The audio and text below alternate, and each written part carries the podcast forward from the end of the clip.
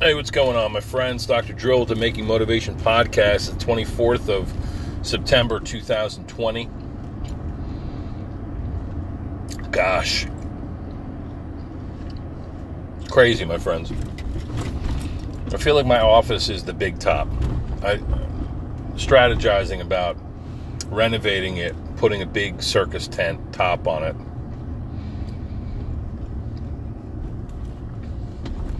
The, the, people, all of whom I love, the staff, the patients or attendants, the doctor himself. It's always been that way, man. It's always been like a circus. Maybe it's because it's a small place. Maybe 900 usable square foot in there. Four or five rooms. and people come in, I think that, you know, like, I, I, I'm not get down on myself, but sometimes I blame myself for all the crazy things that, that go on. I, I'll, I'll set the stage for you. So, I didn't have to uh, start around 2 p.m. today. So I had all morning, man. I slept in. I was fucking tired yesterday. Holy shit. Just beat. Dangerously tired. I wrote down on my little note notepad here on my phone. I had a moment where I was illustrating a stretch to a young lady talking about ergonomics, uh, studying from home. Took a knee, showing stretches. I get up and I was like, I don't know, it was orthostatic hypotension or whatever the fuck it was, but I was starting to get some blurred vision. I was like, whoa, trippy. And I was talking, but I was like, I wasn't feeling like I was all there. I don't know if it was too much caffeine or not enough hydration or hypoglycemic or just tent stress, just just performing out there, doing my work, doing my best.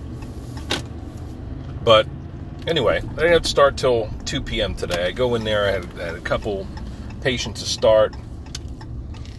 I had two new patients back to back at some point. I go out to pick up the second to, to greet the second new patient. We're in a pandemic here, and there are two people that are uh, mother and daughter that uh, aren't on my patient roster, that aren't on the schedule, and they're just there because somebody said you should go there. And they're like, "How do we get in?" I said, "Well, there's a password." and so they were like, "Oh, well, can we come in?" And uh, I wanted to be warm and inviting, and they come on in and take a look at the place and fill out the paperwork and let's communicate in some way. But I had this other woman who had an appointment with me that I needed to serve her, you know? And I refuse to, I, I didn't, I don't like it when,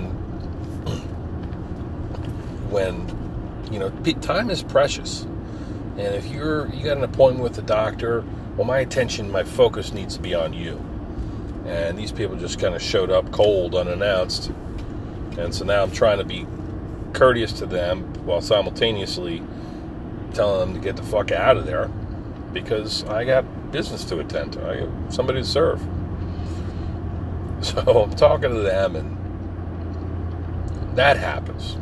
And you got some another colorful character pop their head in, or somebody's late, somebody's early, somebody, you know, people are trying to come into the office. Like we got signage on the on the all over the friggin' front of the place.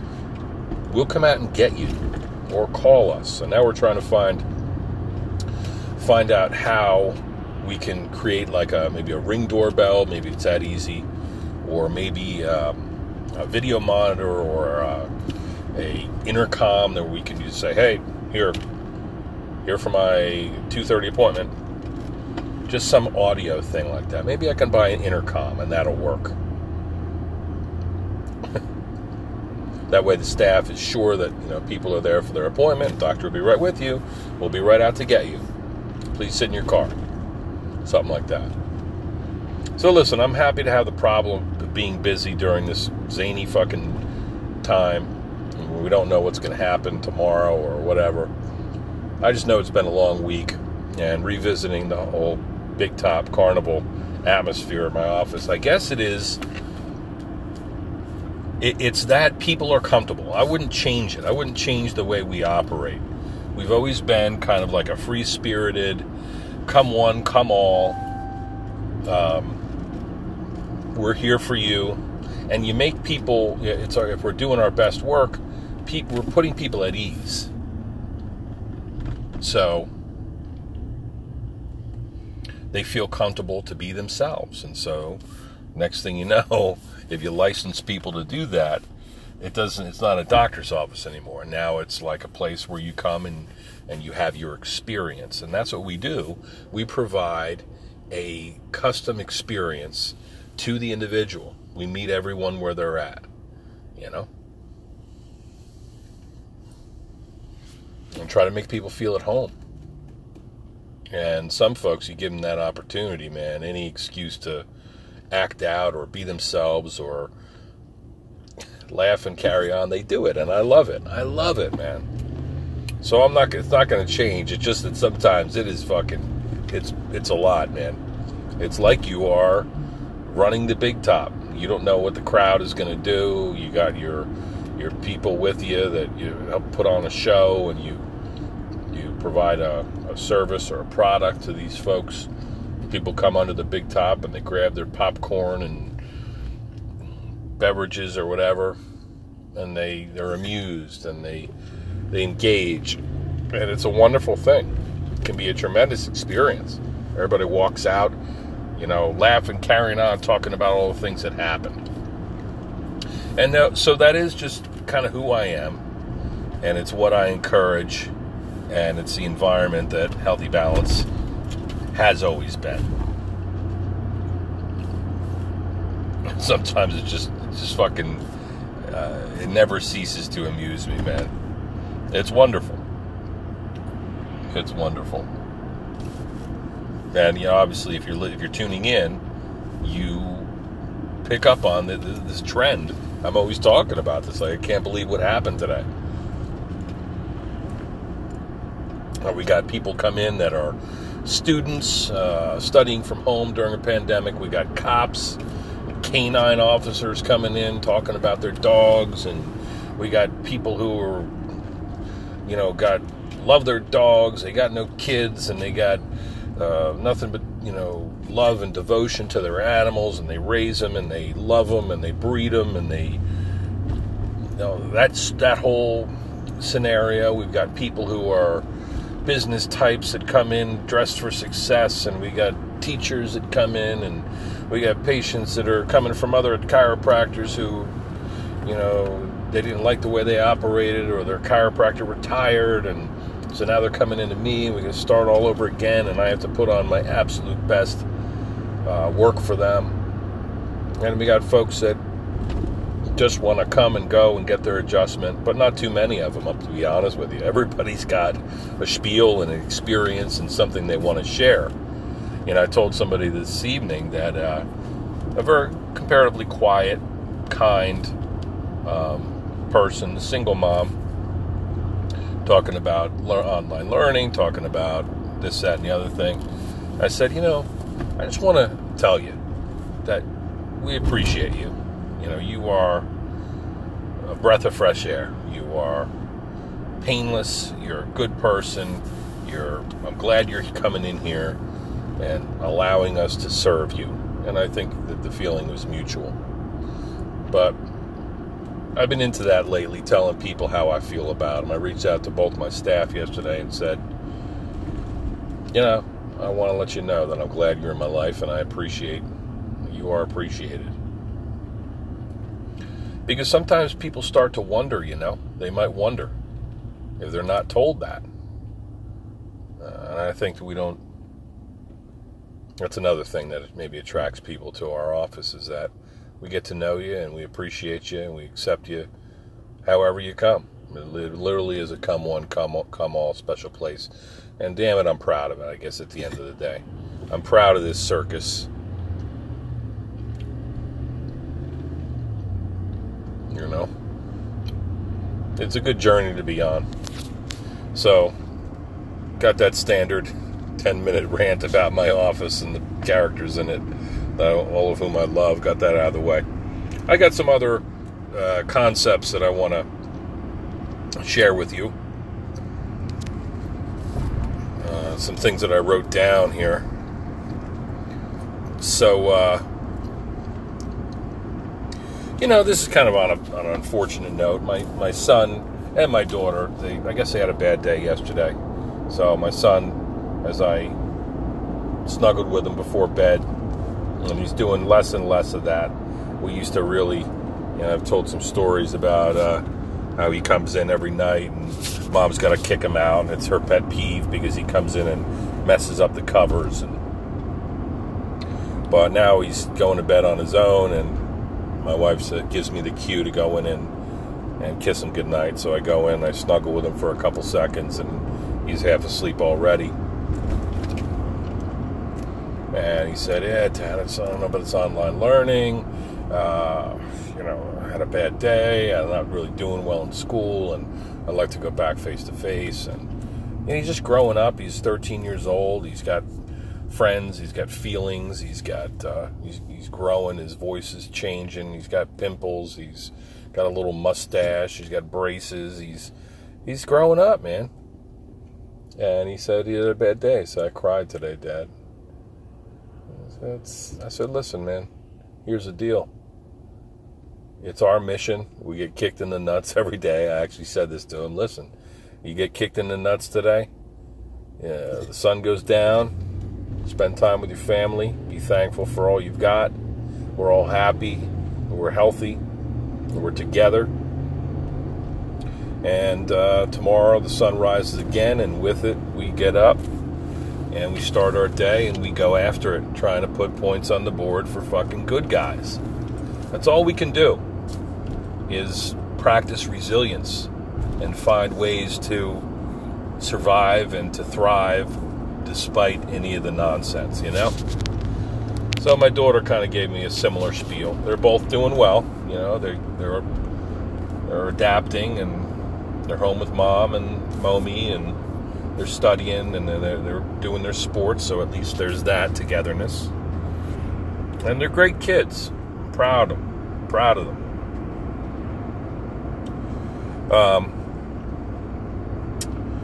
I also, uh, on a completely different note, I've been noticing this star outside of our in, in, the sky. We've got very little light pollution up in Telford where we live, and I go out there in the yard with Momi before we hit the rack, and I see this red star. I don't know if it's Venus or Mars or whatever it is, but it's out there every day, every night and I'm going to find out what it is. And I just talked to my neighbor today.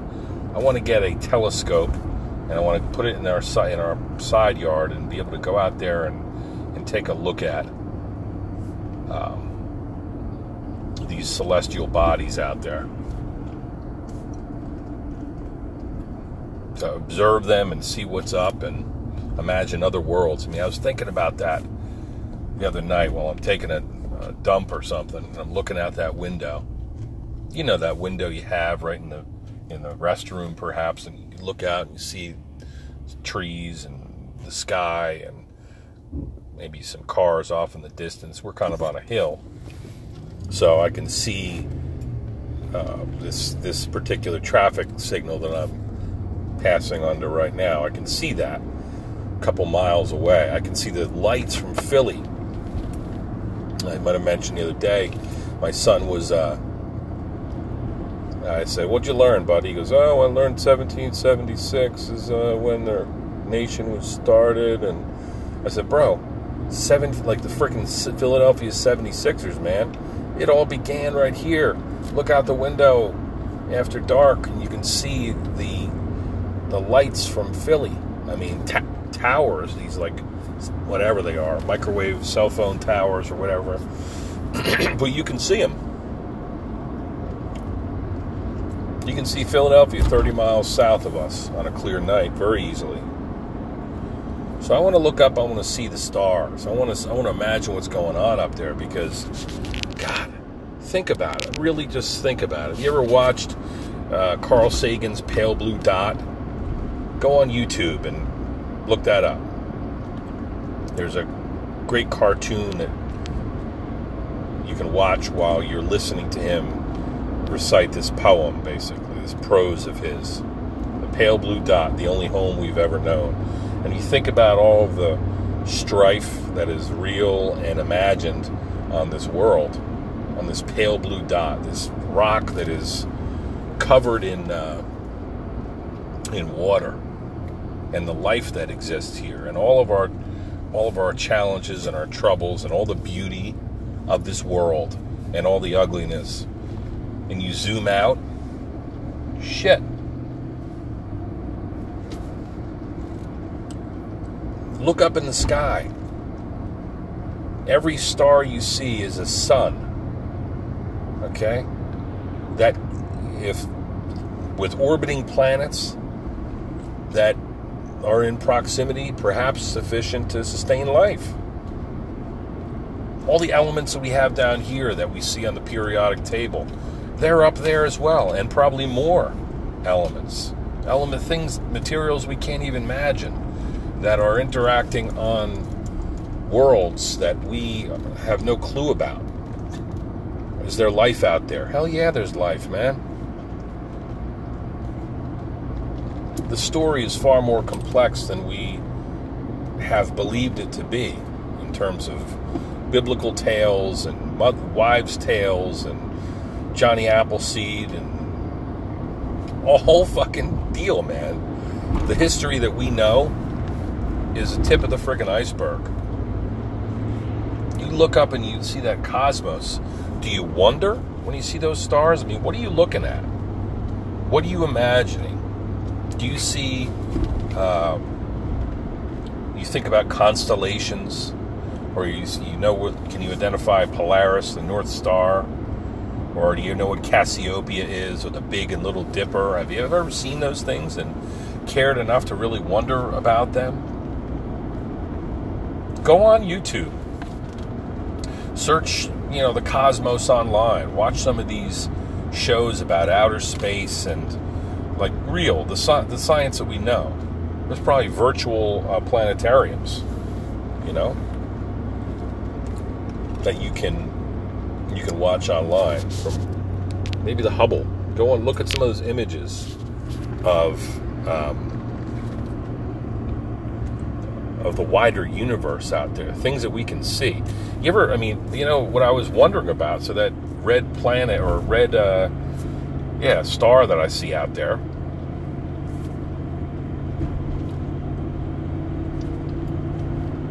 The, the light, have you ever read that, you know, like the speed of light is whatever, however fast that is? So the light that is, that we're seeing, the stars, the light from the stars in the sky, it took however many light years to get to us. Like, you can calculate it. How long that light. So, what we're looking at in and seeing those stars, they're so far away that that is ancient history. We're seeing light that was emitted by that star, by that ball of gas. We're seeing the light that that star emitted via a process called fusion, a very powerful uh, reaction. We're seeing the light that was emitted by that star millions of years ago, you know, a very long time ago. So we're looking at, at the history. We're looking at the past when we see the light from those stars because they're so fucking far away. Does that boggle your mind? I mean, can you know, I don't? I probably didn't say it as, as well as I could have, but that is unbelievable. So next time when you're sitting on the shitter and you look out your bathroom window and you can see the stars, you walk out in your yard. Uh, if you're fortunate to live in, in a place where you can actually see some stars, imagine these other worlds.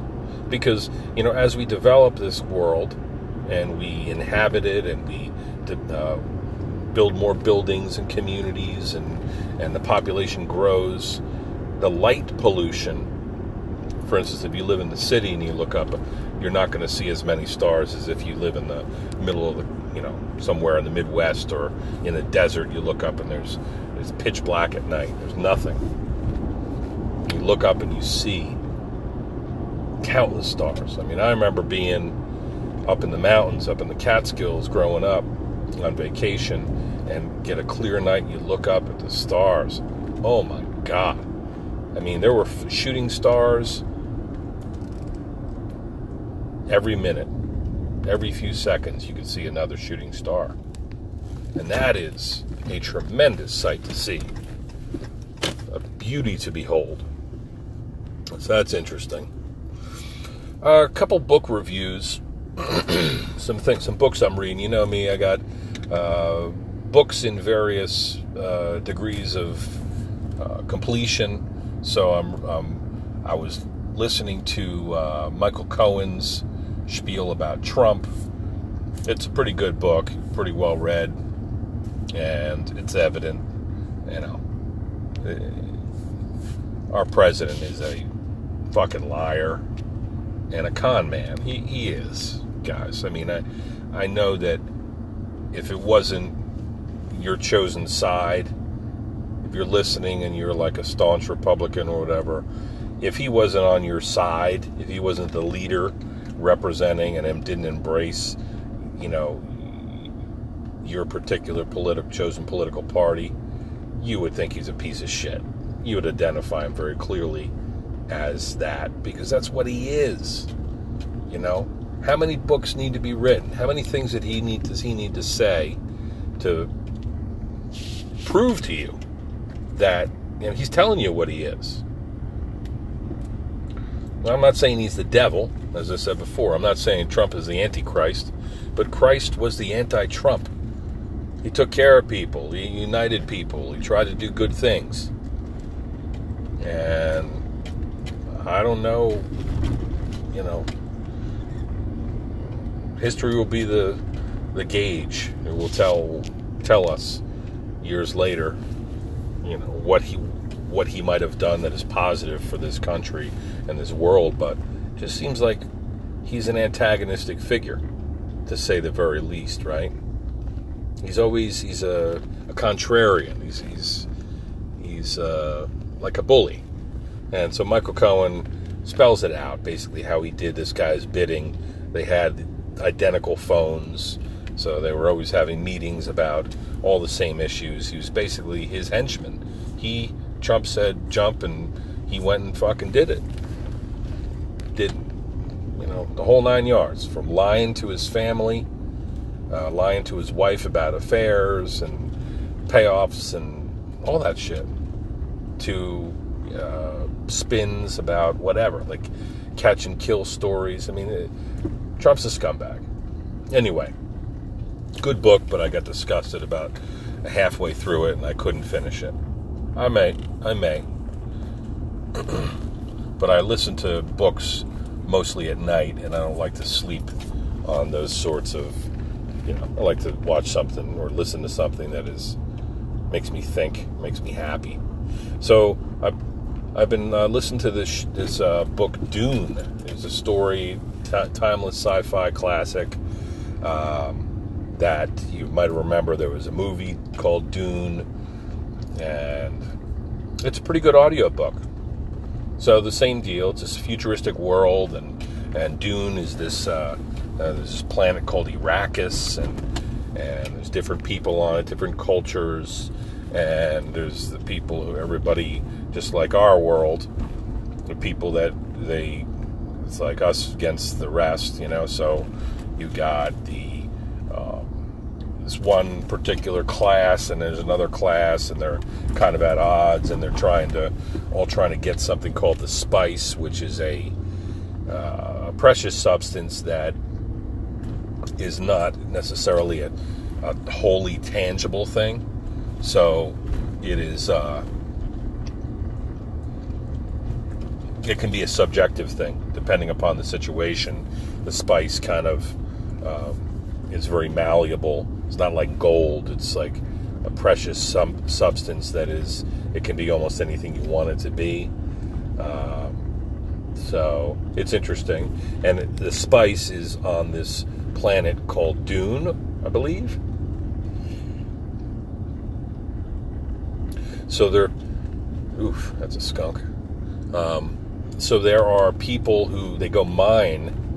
They're they're all in a frantic race to go get this mine this spice, so they can have power and all that shit, money and power, and they're all trying to make it rich.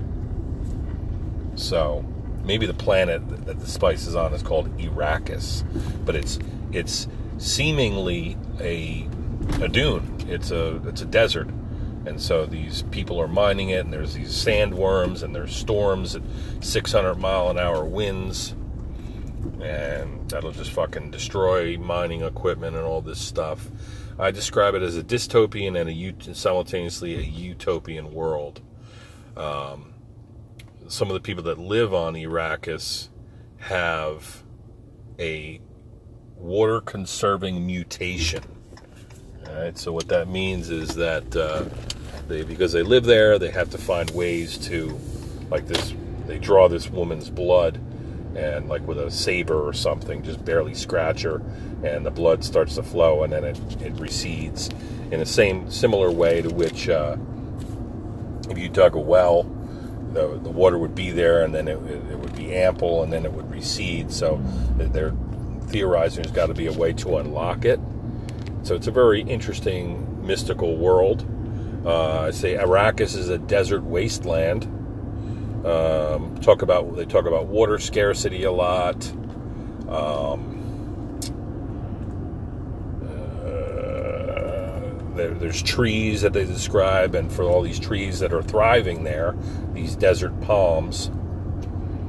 That for for every tree, it can uh, the water that's used to nourish that tree can nourish 50 people, let's say, but uh, seemingly you can't find the water that the that the trees are able to harvest. So that's interesting.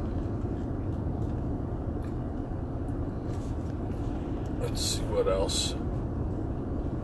So it's fantasy reading.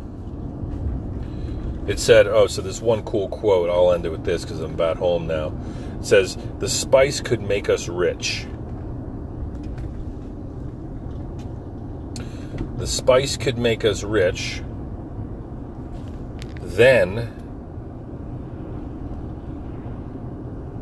we can make Arrakis into any kind of world we want. And I'm thinking about the environmental implications of that. Right? So Arrakis is this God forbidden world. It's a desert, it's a wasteland, but it's got this precious substance that they're trying to extract. Because they find it ultra useful. Um, and if they can if they had all the money if they could extract all the they've theorized if they could extract all the all the spice from Arrakis then they could transform it. They could um, uh, transform that world into a utopia into anything they want. So they've got to get the spice out of the out of Arrakis um, to mine it out painstakingly before anybody else does so that they can uh, you know, claim the land their own and start to terraform it. That's the term I was looking for.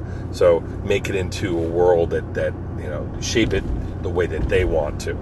And so I'm thinking about us human beings trying to tame our world and shape it, you know, to our liking and how we, we try to do that, but it's it's elusive because the nature doesn't isn't on the same program, right?